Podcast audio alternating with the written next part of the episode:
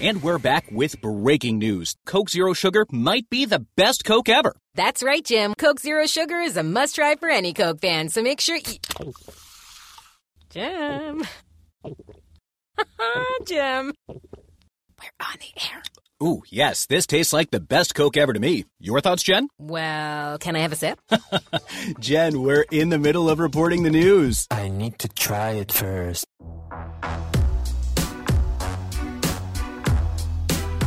You're listening to Upon Further Review, presented by Coors Light on the official Raiders Podcast Network. Here's your host, Eddie Paskal.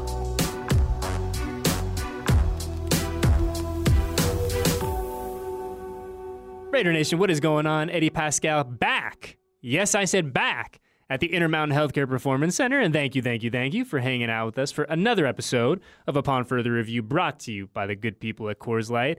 And we have returned from the other desert. We were in Phoenix last week for all the hoopla surrounding the Super Bowl, and it was a blast. And just before we get going, a big shout out to everybody, everybody, everybody, everybody who helped get our production down there looking good, sounding good, feeling good. It was a blast. It was busy. It was very productive. We talked to a ton of folks, but I'm glad to be back in Vegas. I'm glad to be back in our beautiful studio here at the Intermountain Healthcare Performance Center, as I said. And we got a good show today, a strong show today. We are shifting gears officially officially shifting gears into draft season. And to do that, we brought in our guy. He is the beast, the big dog draft guy at PFF, our pal Mike Renner. And we talk about, spoiler alert, we talk about a lot of quarterback stuff for obvious reasons. But it was so good to catch up with Mike. Uh, you will enjoy, I hope, our conversation. He makes us smarter as he always does. But before we really dive into our conversation with Mike, before we get this show on the road, or get this show on the road, I should say, uh, we begin with our transactions brought to you by Shift 4 Payments. And just a single transaction, guys, a big one that I think you might have heard of over the past couple days. On February 14th, just two days ago, the Las Vegas Raiders officially released quarterback Derek Carr. Not a surprise there. I think that if you are a fan of the silver and black, you are well, uh, very familiar with the timeline that the parallel timelines, I should say, that Derek and the organization were uh, were headed down. And so, yeah, on that would be Tuesday, the Raiders officially released him, meaning that for the first time in about a decade, we are diving into the world of the quarterback of who will be the quarterback, who will not be the quarterback. We are diving in. Uh, and like I said, perfect timing for us to bring Mike onto the program to make us smarter and to really educate us about this draft class of the signal callers headed in and will ultimately get selected that last week of April. Uh, and I think just one one kind of important thing to note before we get rolling, and just as I said, look, this is just reality. As we sit here today, the Raiders currently have two quarterbacks on the roster. That would be Jarrett Stidham, who you guys are all very familiar with, and Chase Garbers as well. Now, the other thing to note Mr. Stidham is scheduled to become a free agent. So when the league year turns uh, in just under a month, call it 30 days, 31 days, actually, it might be less than that because of February, whatever, mid March.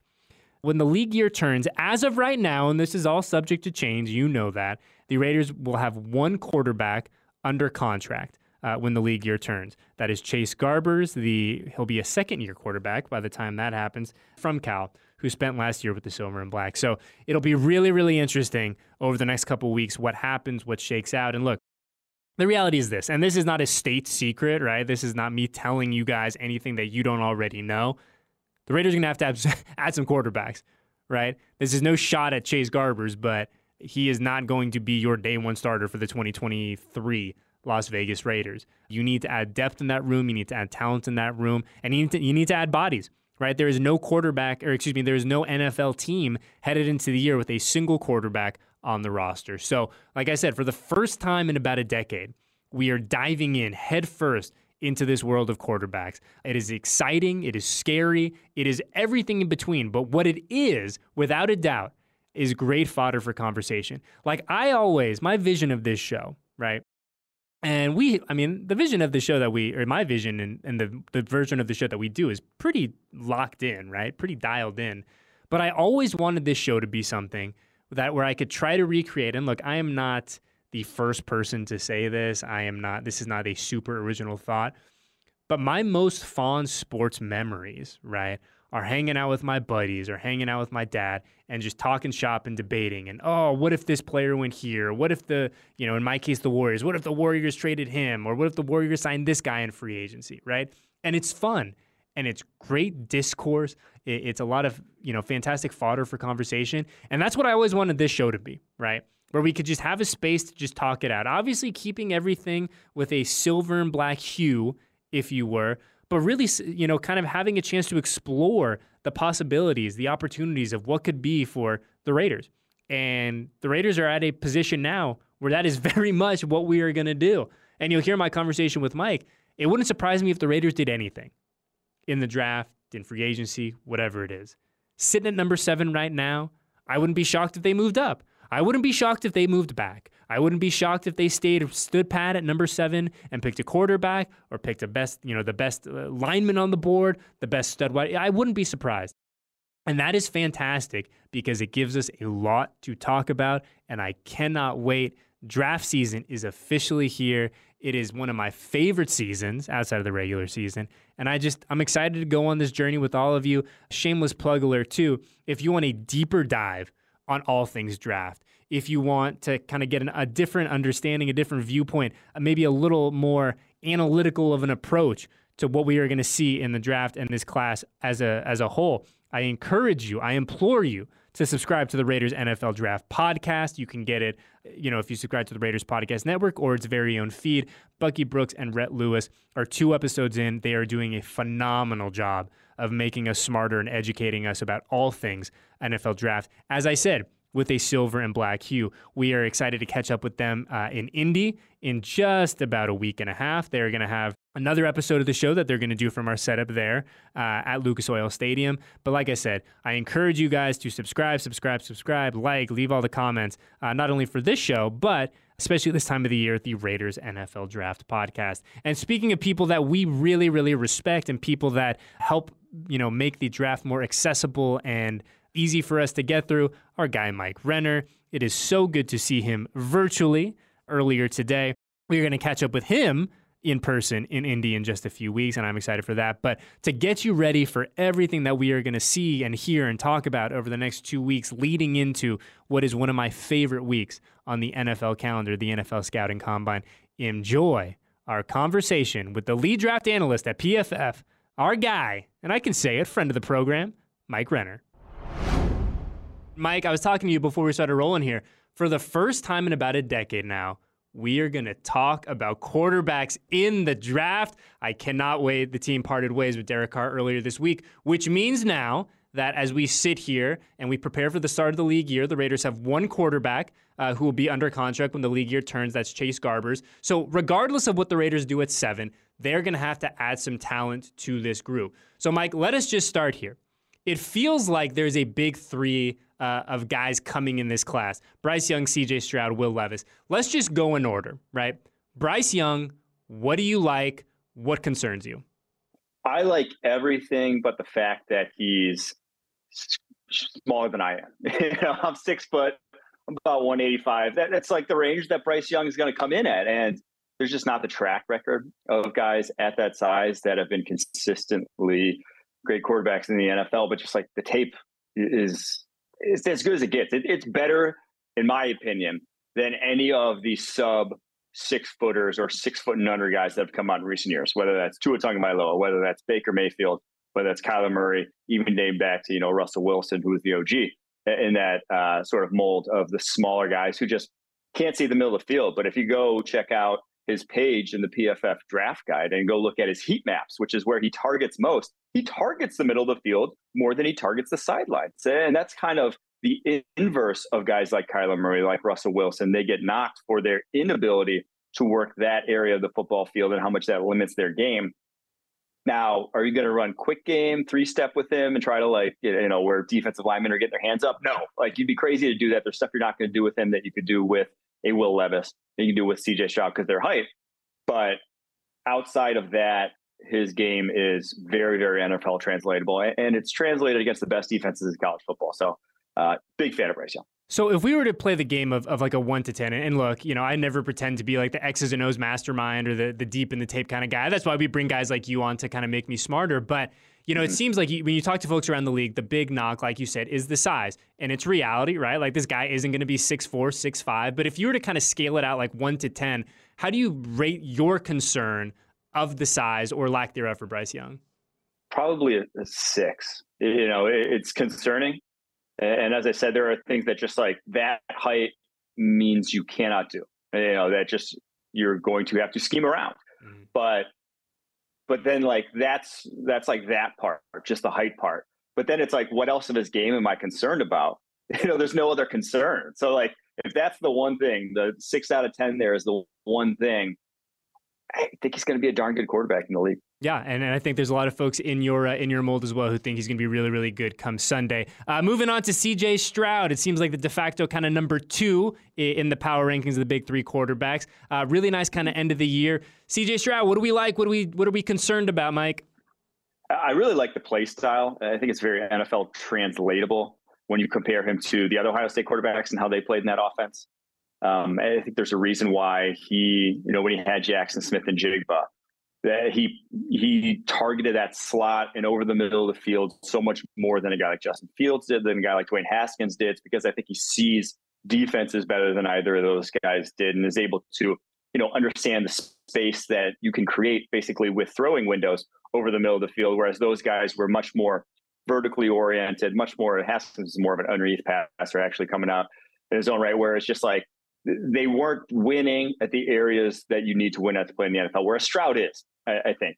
Uh, he has NFL caliber arm strength. Is it elite? No. He has an NFL caliber athlete. Is he an elite athlete? No. Like he's just kind of like ticks the boxes that you need to see from the position.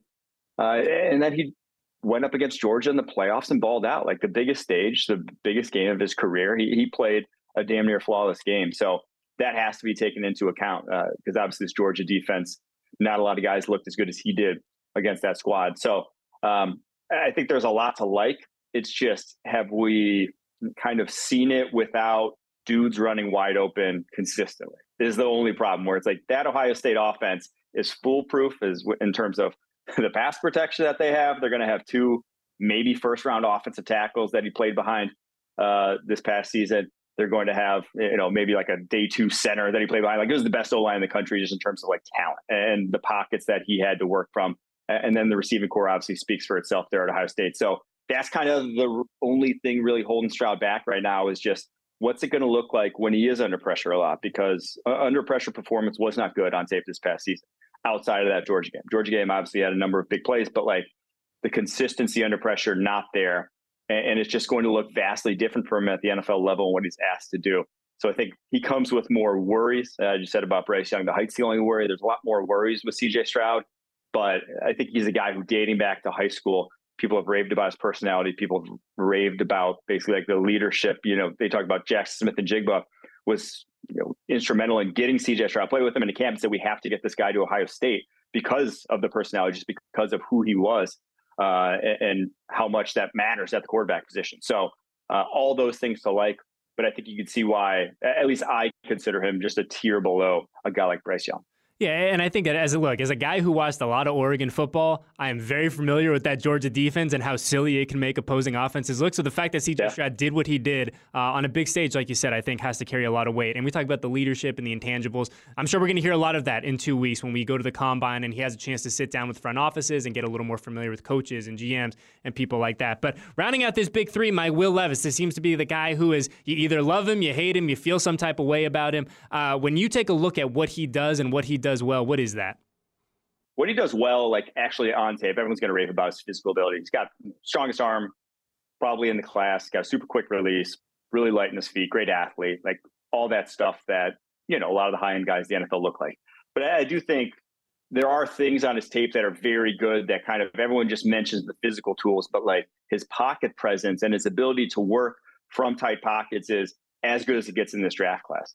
You know, Bryce Young, he's he's good at getting out of tight scenarios, but uh, he doesn't have a lot of throws on a state. And CJ Stroud, they can like get outside the pocket. They're athletic, but they don't have a lot of throws on their tape where there's a guy bearing down on them, or their tackles are getting walked back, or their guards are getting walked back, and they just have to get it out before they get killed. And you know, you know, it's a strike, you know, 15 to 20 yards down the football field. Levis has a ton of them. It's like he, he is comfortable working from NFL pockets because he had, you know, worse than NFL pockets at Kentucky. And uh, I think he's also comfortable getting through progressions and working kind of NFL offenses that, you know, he played under two different NFL former, one, one former NFL offense coordinator, one current NFL offense coordinator. So a lot of the stuff he did will day one in an NFL team uh, not be an issue. Like he, he knows that stuff down pat. So there is a lot to like on his tape. The you know the accuracy is an issue, consistency is an issue, the touch throws are an issue, but I do think there's a lot more good than bad and a lot more to work with um, than is kind of being you know maybe the narrative around him is that he's trash that his stats were nothing. That like it, it's all based off of physical ability. No, there are actual stuff on his tape that I think was very good. Yeah, and, and it's so interesting you say that too because, like I said, everyone feels some type of way about about Mr. Levis, right? You either love him, you're like, this is yeah. you know this is a guy who's going to be the next insert quarterback name here. He's the next big thing, or you're like, well, he did it, you know, he did it at Kentucky and he wasn't consistent. So it, it is interesting. It feels like every year, Mike, that there's one or two of these guys that they are so polarizing that people either love them, they hate them. There's really not a lot of in between. Like, I think he's going to be a solid pro. Yeah, that's actually a very good point. There is he is as polarizing. No one's just predicting him to be, you know, Kirk Cousins. Yeah, I don't think anyone expects that.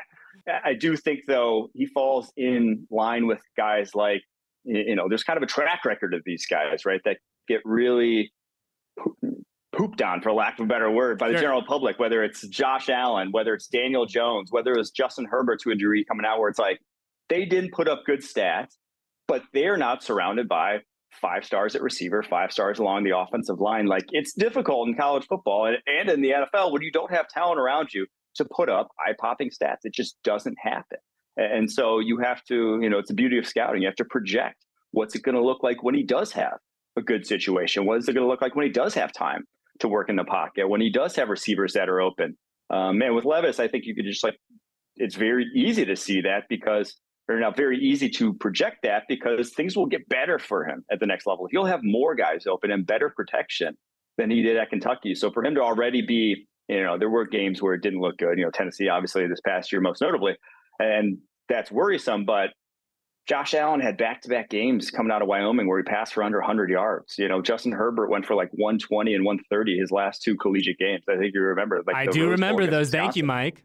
Like they weren't great passing performances, but like there's you're just not going to be able to do so when you don't have the talent that is NFL caliber when you don't have you know offensive masterminds calling plays to you. So uh, I think that's the biggest thing with Levis is that you just can see the easy path to improvement with him. You know, and, and, I think you brought up a great word of look, at this point of the year, we're all projecting, right? We're giving our best educated guesses on what these guys look like in 24 months, 36 months, 48 months down the road. And so I'll ask you to project a little bit more now. We're going into year two uh, of Josh McDaniels and Dave Ziegler. I think that we collectively have learned a lot about what Josh and Dave value, about what is important to them, about what they want in a quarterback going forward. When you look at these big three, Mike, and like what which of these three do you think makes the most sense? I mean, take out where the Raiders are picking at seven, just makes the most fit mm. schematically for what Josh McDaniels wants to do on the offensive side of the football?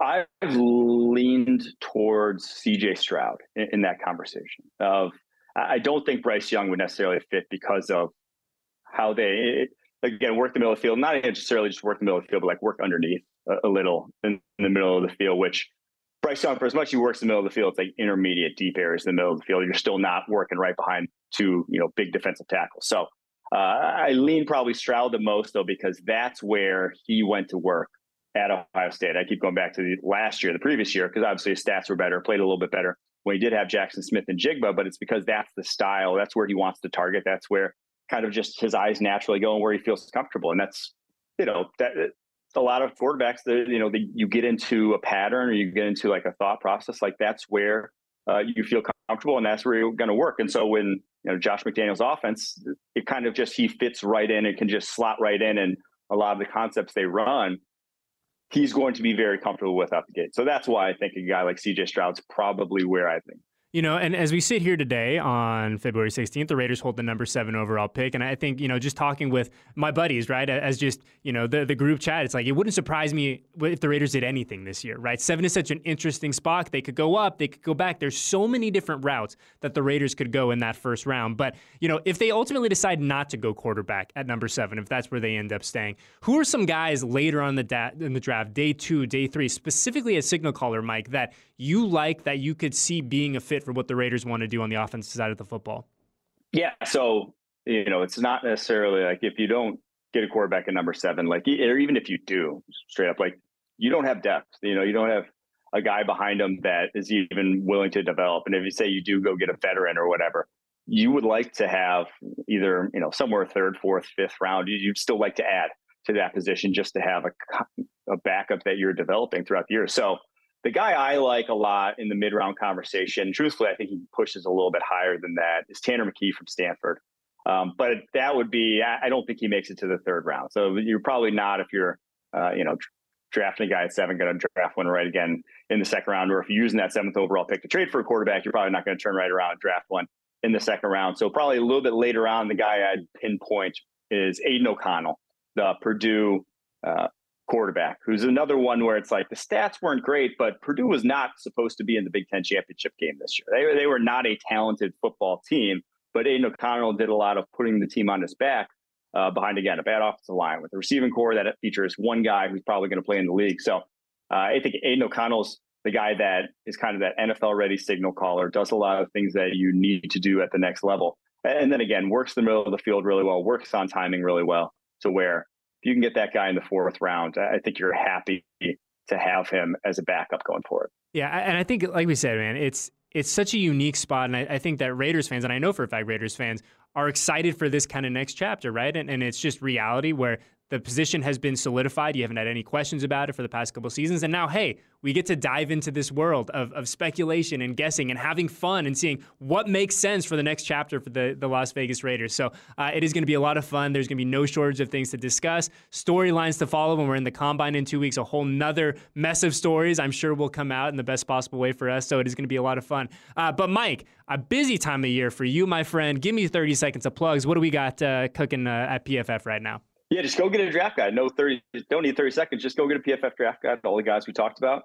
You could find in that draft guide all the breakdowns, the heat maps, like I talked about. So pff.com, go get one. And it comes with any subscription. Uh, well worth the price. I'm biased, but I think it's well worth it. Yes, and I, I can confirm I am the proud owner, Mike, of a PFF draft guide. In fact, I'm looking at it right now go. with the fancy cover of Bryce Young on the uh, on page one there. But yeah, I mean, truly a, a wealth of knowledge in there. Uh, you know, I always appreciate you and Dave and the guys at PFF for giving us a few minutes of your time. Uh, I will see you in Indy. Safe travels out there. Oh, It'll be here before we know it. And dude, one of my favorite weeks on the NFL calendar. It does not get any better than the scouting combine in Indy. So we will see you out there. Good luck, my friend, and we'll talk to you soon. All right. Appreciate it. Thanks for having me. Take it easy, man. And a huge shout out to our guy Mike. Uh, as I said, really, really excited to catch up with him in person in Indy uh, in just a few weeks. But it, you know, it's great, and and you know, my favorite part of this job, and this won't come as a surprise to any of you guys, is just getting to talk to people right? Is having conversations, getting to build relationships with folks. And so the fact that, you know, not only has Mike made himself incredibly available for us to help us make us smarter and, and to, you know, kind of carry us through uh, this draft time, the fact that we have Bucky Brooks and, and Rhett Lewis doing a fantastic job uh, with their show on the Raiders Podcast Network, man. I mean, it's just, we are really, really fortunate to have so many good people that like to hang out with us. And like I said, it, it never, it is never lost on me how important it is to kind of cultivate those relationships and just uh, just to have these chats, man, because it's a lot of fun, and I hope that you guys enjoy them uh, on the back end as well. But lot to do this week, as you can imagine, a busy week here in HQ. But before we get out of here, you know what we got to do. We got to crack an ice cold bruchacho. And today, or this morning, I am going to crack an ice cold brewski for Eldrick Tiger Woods one of my favorite athletes of all time. Tiger is back. Oh, he is so back playing in the Genesis Invitational, which I believe is is going on right now. Ray, can I get confirmation? Yeah, the ti- the Tiger is mere hours away from teeing off and doing his thing. So, well, like I said, one of my favorite athletes, one of my favorite athletes of all time. The grip that this man had on not only the golf world, not only the sports world, but the world in general. Pretty incredible. Uh, and like I said, I'm I just so lucky that we had a chance to see him at the peak of his powers. And look, he's not there anymore. I'll be the first to admit that. But he is just must see TV. Uh, and he is a guy that I am always, always, always going to root for, a guy that I am always going to, uh, to be pulling for. So, Tiger, he's back. Uh, and a big shout out to my guy, Matt Walks, another big Tiger guy. Old uh, old Waxy boy, a, a, former member of Silver and Black Productions, but once a Raider, always a Raider. Uh, Waxy, also a big Tiger guy. So I'm glad that we can share in that together uh, and rejoice in the fact that he is back. So, Freddie Paskal, our guest this me- excuse me, our guest this week, Mike Renner, my man Ray on the ones and twos, and everyone else at Silver and Black Productions. Thank you, thank you, thank you for hanging out with us. Uh, and look, actually, quick programming note, Ray, before we officially get out of here. Back like normal next week. We're here in this building. We'll do the episode of the show. It'll be great. Can't wait. Excited to do it. The week following, as I said, going to Indy, which means a little news to drop in the best possible way. We're actually going to have a limited series pod on all things combine called First Stop Indy. I encourage you guys to go uh, subscribe on the Raiders Podcast Network to that.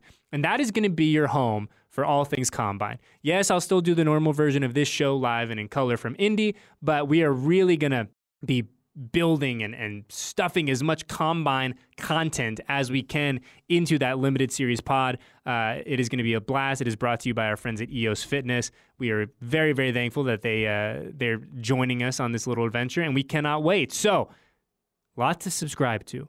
Obviously, you're subscribed to this show if you're listening to it, but go subscribe to the the Raiders NFL Draft podcast and First Stop Indy. It is the off season. We are attacking it in a big way, and uh, and I'm excited, man. I am fired up. So, as I said, for Eddie, for Mike, for Ray, for our entire department, we will see you guys same time, same place next week for our next episode of Upon Further Review.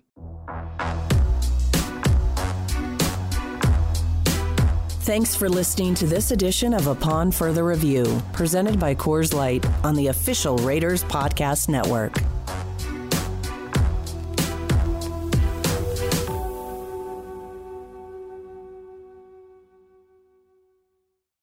The Las Vegas Raiders have partnered with the global lifestyle app True Connect to give the gift of wellness. Transform your mind, body, and soul through thousands of hours of premium fitness content, guided meditations, progress tracking, and more. Visit tcfree.fit to redeem one free year of True Connect exclusively for Raider Nation.